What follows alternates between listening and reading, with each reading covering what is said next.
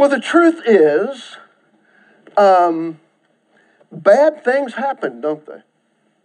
Even to really, really good people. Uh, many of us, even right now, are going through some kind of crisis the loss of a job, a family member, or your personal health that's a concern.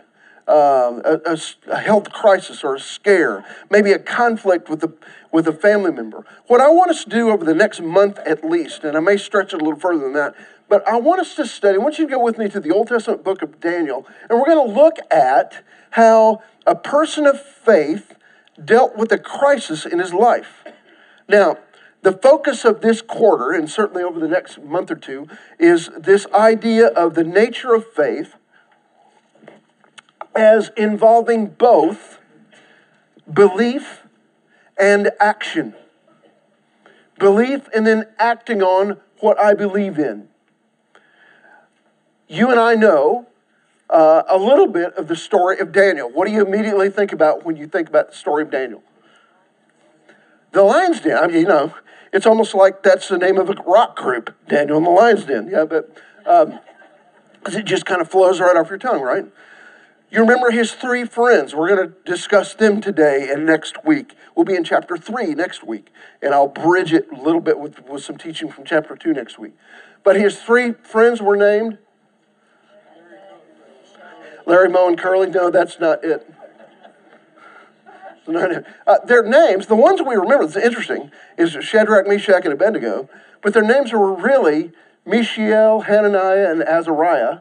I'm, I'm still working on getting that as easy as, as I do Shadrach, Meshach, and Abednego. We'll talk about why they have two sets of names. Um, but they were living in perilous times. Um, they lived in the capital of Jerusalem when it fell in, in uh, 586 BC.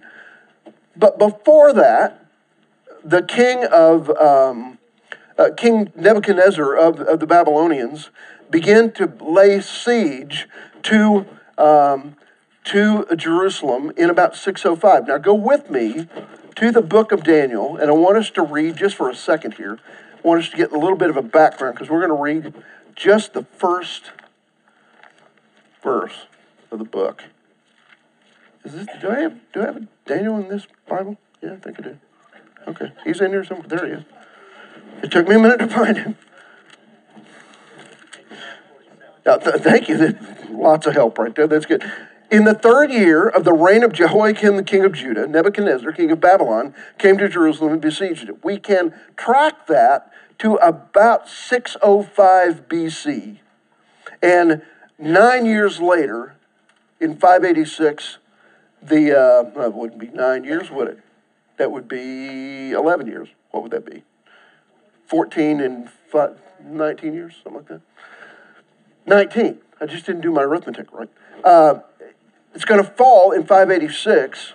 And uh, now, so when you're reading, recognize that that's what's going on, that so many of the nobles of Judah get carted off to, uh, to Babylon, uh, including Daniel and his three friends. Uh, and it's not Larry Moe and Curly. Okay, that's not, not the, uh, so that's all going to happen 605, 586, and, and thereafter. Um, uh, now, when you read in the Bible about the Babylonians, we kind of get that. Nebuchadnezzar was the king.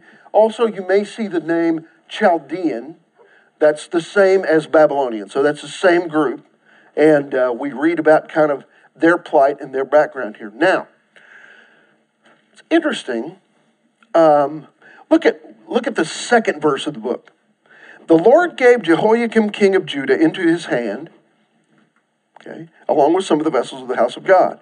Now, the idea there is literally uh, Nebuchadnezzar kind of loots the temple as he, as he lays siege to Jerusalem. So, a lot of the artifacts, those ancient artifacts, a lot of the articles of gold and bronze and silver, go become part of the uh, the Nebuchadnezzar treasury in in uh, Babylon. But I want, you, I want you to catch what is said here in verse 2, because this is, bears us our notice. The Lord gave Jehoiakim, king of Judah, into his, meaning Nebuchadnezzar's hand. Isn't it interesting to think that as great as Nebuchadnezzar thought he was, and he's got a pretty high opinion of himself,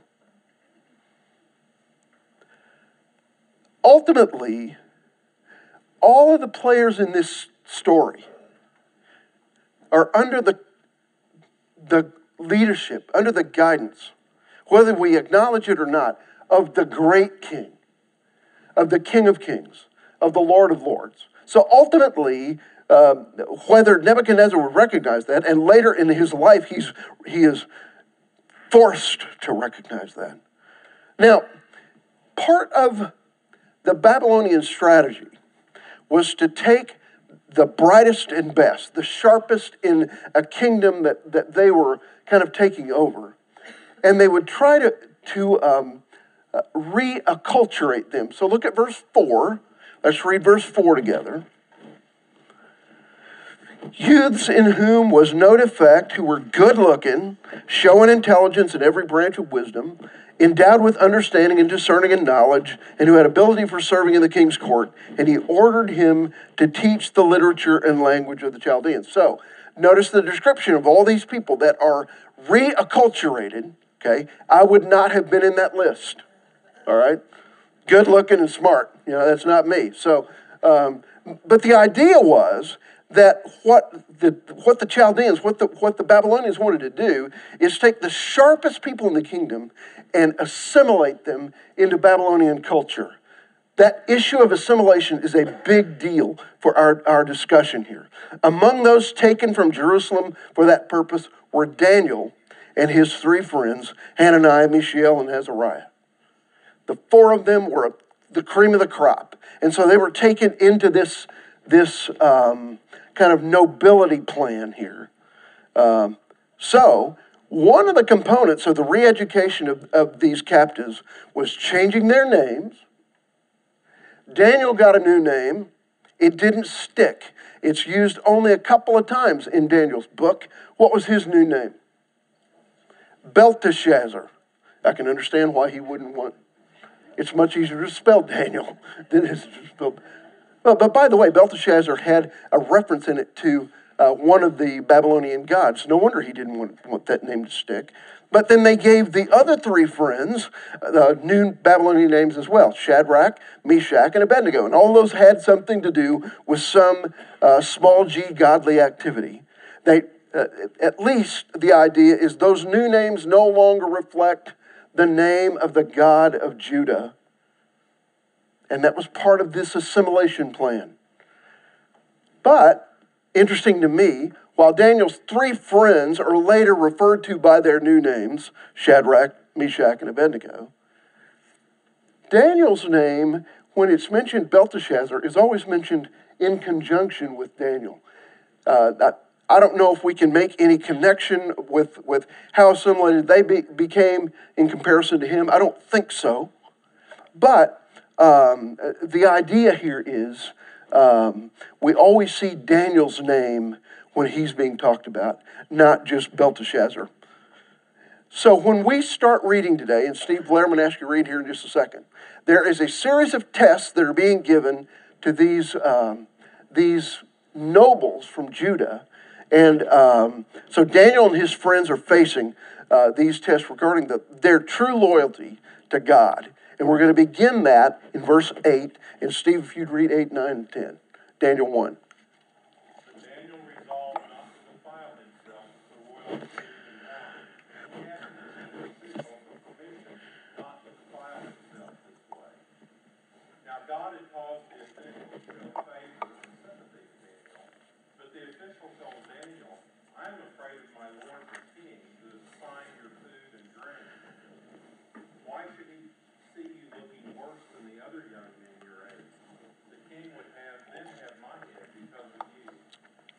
What's the test? They're going to eat, they've been set before them the king's food and wine. And uh, Daniel then makes a request here saying, you know, I really, we really can't eat that stuff. And so uh, it kind of sets up this test. Now, let, uh, Daniel refuses here, and he does it respectfully. We'll talk about his respect in a minute. But he, he respectfully refuses to uh, kind of be assimilated in this way. Now, there are two problems that, that I can think of and that I've read about that have to do with this food issue. Okay, first, it could have been that the food that they were being served had previously been offered as sacrifices to some pagan god. You can read about that in 1 Corinthians 8, where Paul addresses whether or not to eat a steak that has been offered to some, some uh, non god in, in some uh, pagan ritual. Could have been that. Or it could have been that they were being offered bacon cheeseburgers. Read Leviticus 11. They can have the cheeseburger, they just can't have the bacon cheeseburger, Ralph. Okay? They, they can't do pork and, and other things. So, is it that there was unclean food included in this, including about everything, Bill, that's served at the beast feast? Okay? I, am thinking. All right. Um, or m- maybe it was something that was some food that was used in some pagan ritual. Could it be that the reason uh, Daniel was saying, you know, uh, sir, uh, re- we really can't eat that stuff? It could it have to do with one of those things, or maybe it's just a health thing. But otherwise, uh, he respectfully refuses to live by uh, a popular axiom in our day and here's what you put in your first blank. Ready? When in Rome. Let me give you a little background on that. It's used a lot. When in Rome, do as the Romans do, is used in our day kind of like uh, what happens in Vegas stays in Vegas, right? Um, it originally came from the fourth century AD. It was a, it was between two bishops who uh, one was writing to the other. Um, uh, Augustine, uh, Augustine has gotten a letter, um, and it's from a paragraph to Augustine from Ambrose in the in the 300s, so in the fourth century, when he says this, okay, uh, and he's given him advice of when he goes to Rome. And he says this When I go to Rome, I fast on Saturday, but here in Milan, I don't fast. On the same principle, observe the custom prevailing in whatever church you come to attend, if you desire neither to give offense by your conduct, nor to find cause of offense in another. So he basically said, and, and that all got kind of distilled down to when in Rome, do as the Romans do. Can you see how far we've gotten from its original intent between one uh, really saintly bishop to another? When in Rome now means what?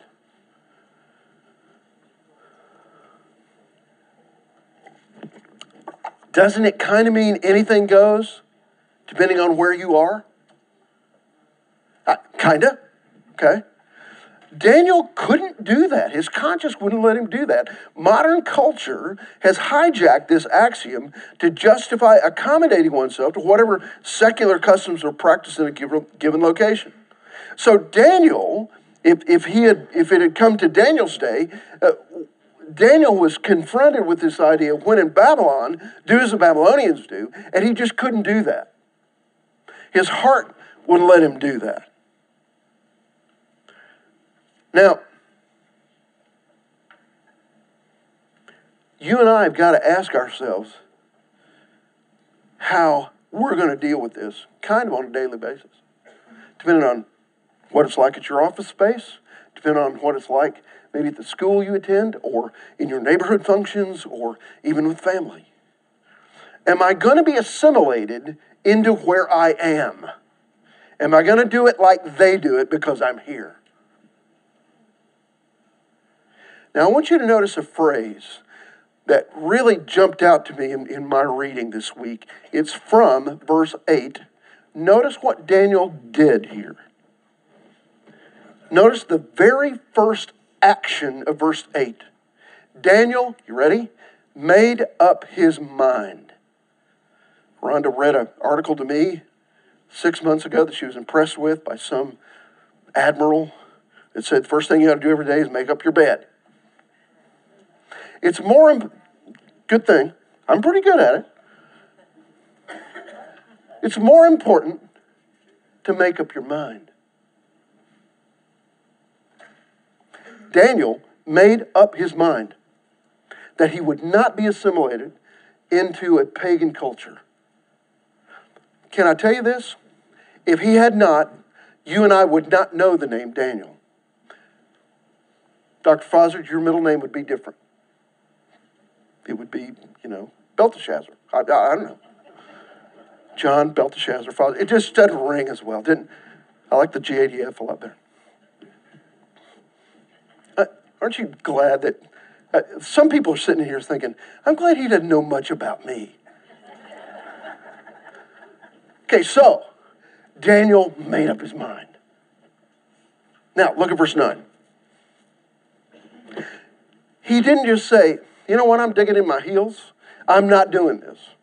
He went through the appropriate governmental channels. He went to the guy who was in charge of all this, kind of, kind of the king's assistant. He's kind of one of, um, one of the. It just calls him an official here, and he says, he goes through the right channels, and he says to him, uh, "I'm asking permission to do this." I, I love that about him. He wasn't just poking the bear here. He went through the proper channels. Look at verse verse 2. Again, the Lord gave Jehoiakim, king of Judah, into his hand along with some of the vessels of the house of God. The idea is, again, you and I have got to recognize God is in control here. Not Nebuchadnezzar and not Nebuchadnezzar's prime minister or whoever it is he's talking to. But at the same time, Daniel is respectful of those who are in charge. Okay? He is uh, he goes through the proper governmental channels here. Now, in verse 10, when we read what's going on in verse 10, we need to recognize that Daniel is not just speaking for himself. Let me read verse 10 again. And the commander of the officials said to Daniel, I'm afraid of my lord the king, who has appointed your food and your drink. For why should he see your faces? So that's plural, plural, looking more haggard than the youths who are your own age. Then you would make me forfeit my head to the king. So Daniel has spoken on behalf of himself and Mishael, Hananiah, and Azariah. Okay? He's not just talking for himself, he's talking for all four of them here. Daniel is speaking for the group. What's the official's concern? His ultimate concern is his own neck. Yeah. But he's saying, okay, wait a minute. If you do this and you guys come through this test period looking really bad, it's off with my head. So this is a real test. It's, it's very important here because this official might lose his head if he acquiesces to this, which he does. But if their appearance suffers in this, uh, in this trial, this 10 day trial, then it's not going to go well for Daniel and his three friends, and it's certainly not going to go well for the official. Nebuchadnezzar has lifted a guy's head off before, and he can do it again. Now, let's go to verse 11. Cindy, can I get you to read down 11 down through um, uh, 16?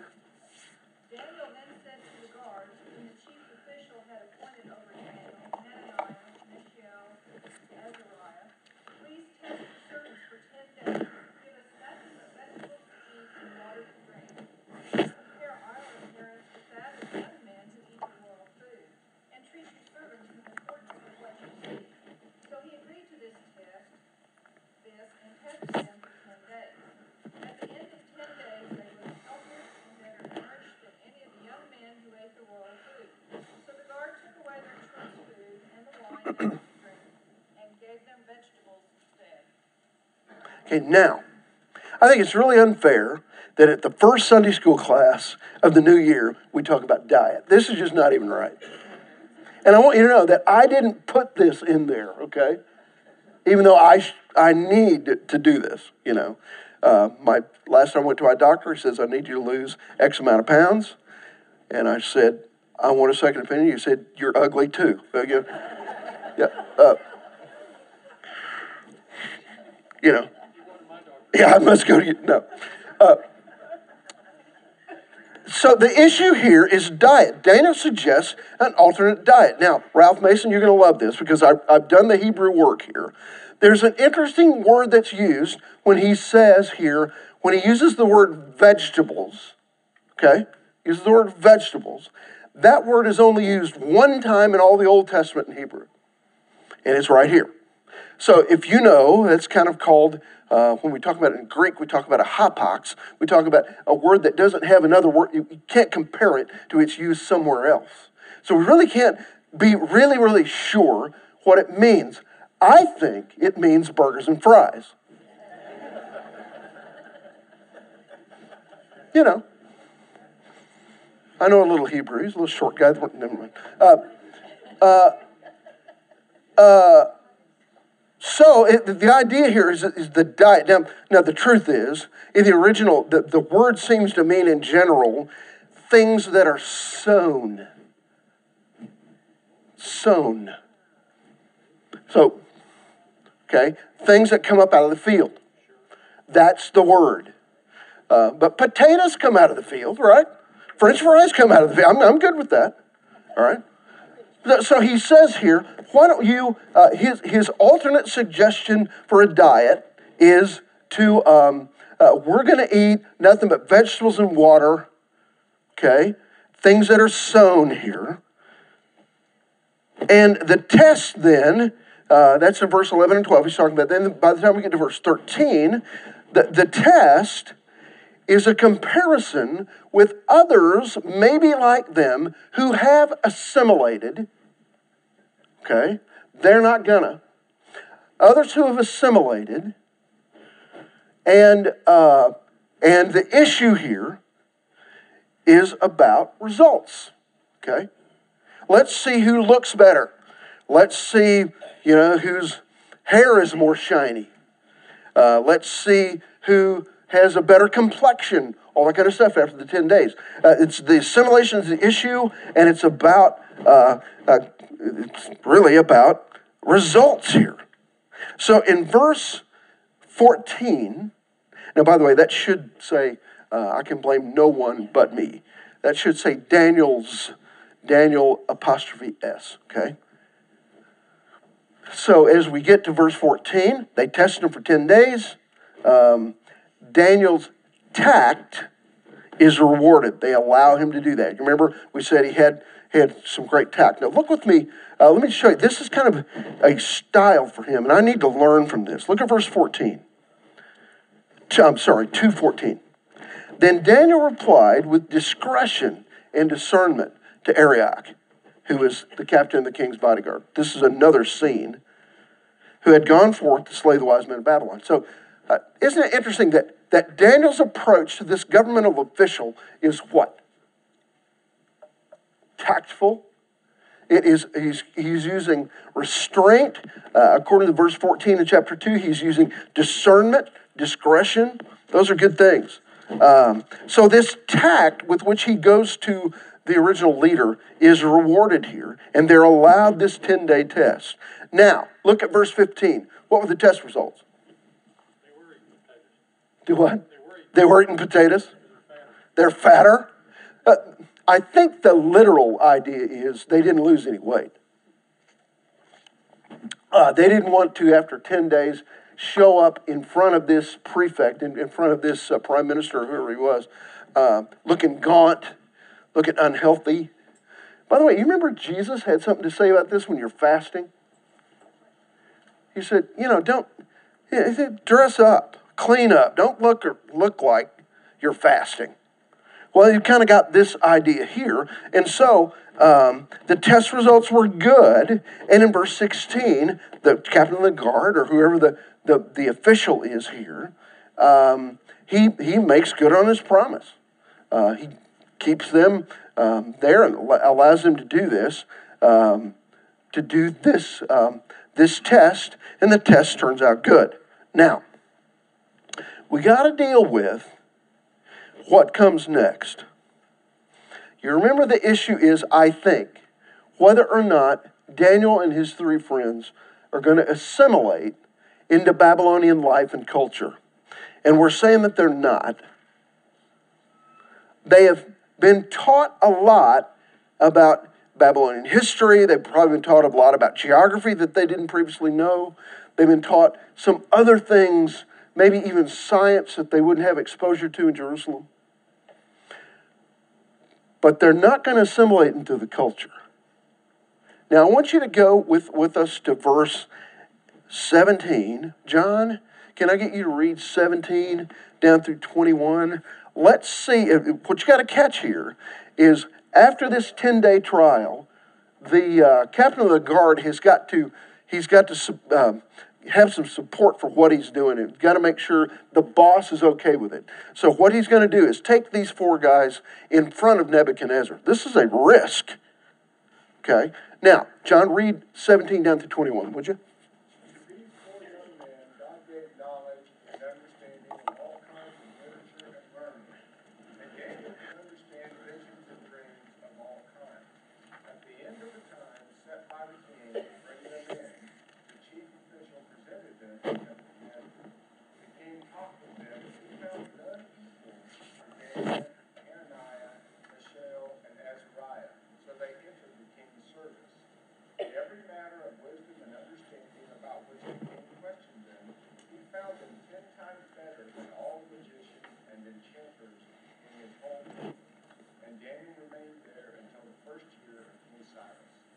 That last verse is really important. I hope we get time to kind of get to it. Okay, here's the deal.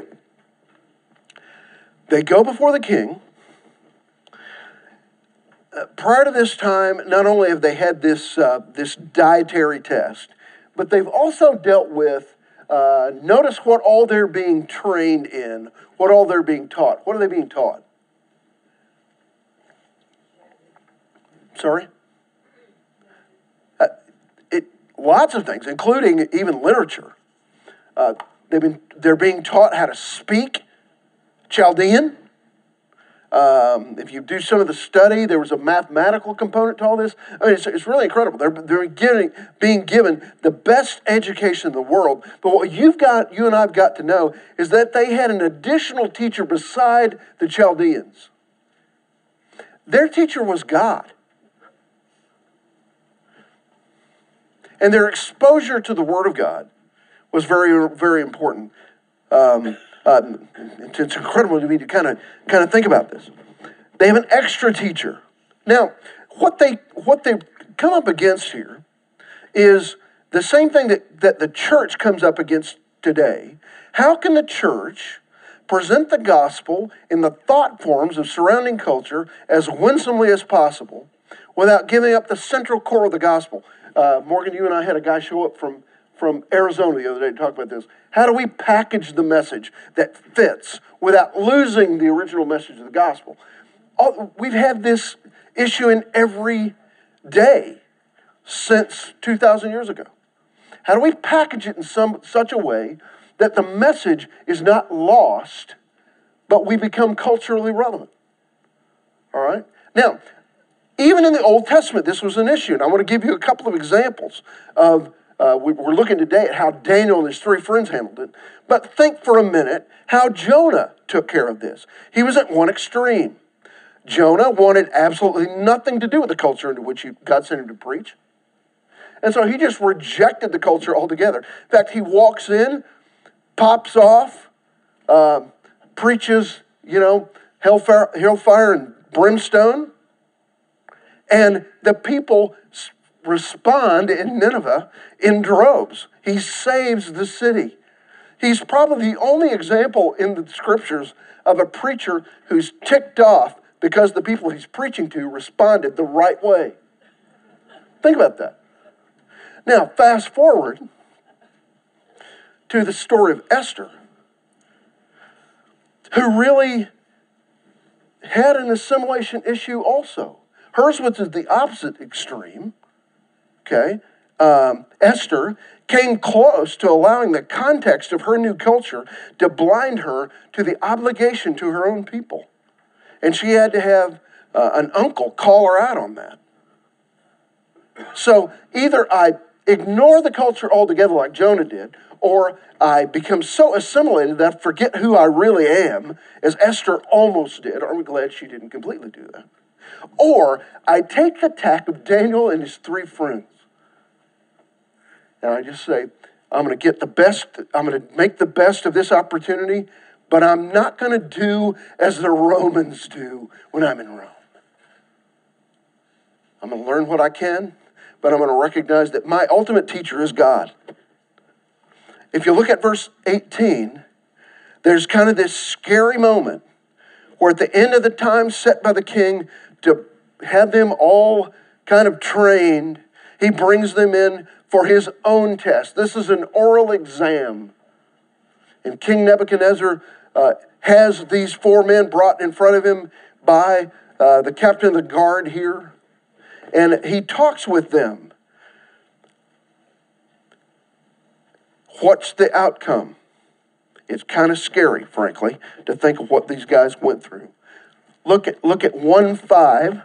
The king appointed for them a daily ration for the king's choice food. We read about that. He appointed that they should be educated for three years, at the end of which they were to enter in the king's personal service. So, this is the end of their three year training. They go before the king to see if they pass muster. It's kind of a scary moment. By the way, if they don't pass, what happens? Probably they're done away with. And so, if you read verse 19, what's the outcome? They entered the king's service. They passed the test. Now, it's interesting here. I, I, I just had to think about this for a minute. They wanted to be accepted by Nebuchadnezzar, but it was much more important for Daniel and his friends to be accepted by whom? God.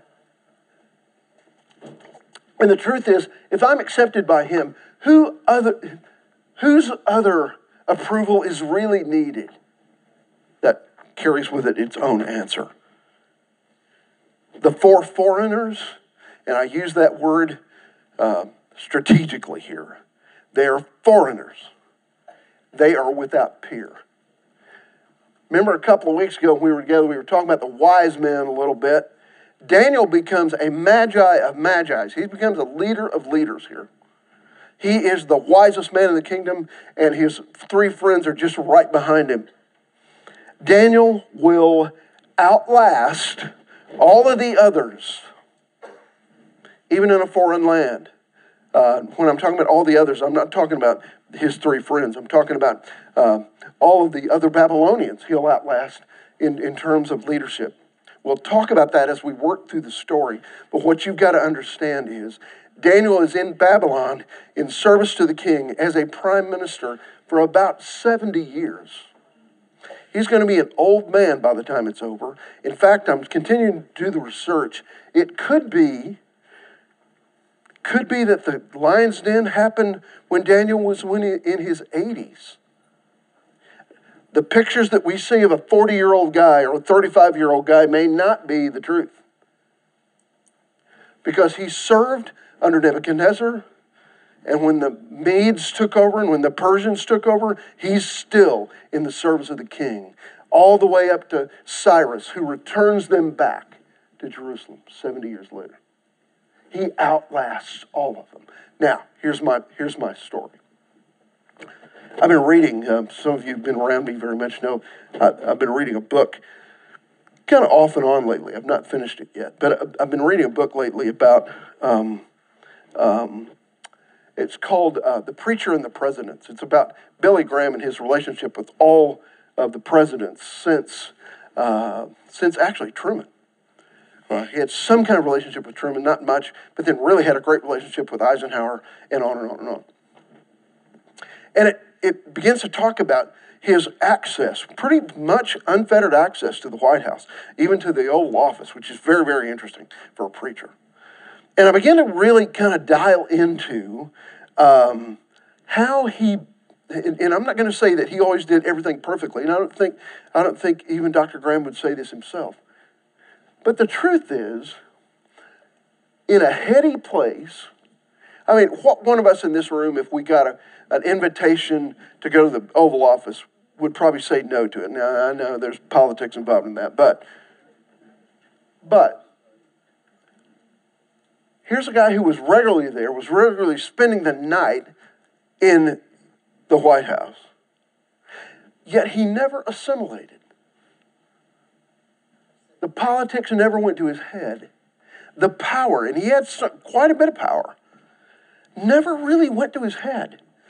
Even when, um, when presidents were saying, What do I do next? to a preacher, he gave him his opinion. But he never became less than what he was. What you and I have got to remember Janie, I think you were with me back in the day when we were training for um, altar work when the Billy Graham Crusade came here. And I remember his, his forward man who was with us on all those Monday nights or Thursday nights, whatever they were, doing the training. I remember he used this thought, and this is a Billy Graham thought, is that you and I need to recognize as Christians, we are representatives of the king in a foreign land. Here's the word I want you to put in your last blank. We are servants of Jesus as aliens. Can I tell you something? And I'm talking about the United States of America. This is not home for us, guys. I love it. I love Oklahoma. I love it a lot more in January than I did a couple of weeks ago. But this isn't home. We are representatives of the king as aliens in a foreign land. Daniel, Mishael, Hananiah, Azariah, all did it really, really well. We're going to see what happens to the three men when they get tossed into the furnace in chapter 3 next week. Here's my question. I want you to think about this as we work through this. How assimilated are you into modern culture?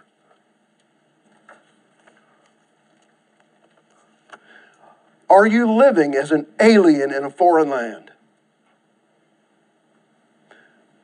Or have you been assimilated into what has largely become a pretty pagan culture, even here in the U.S.?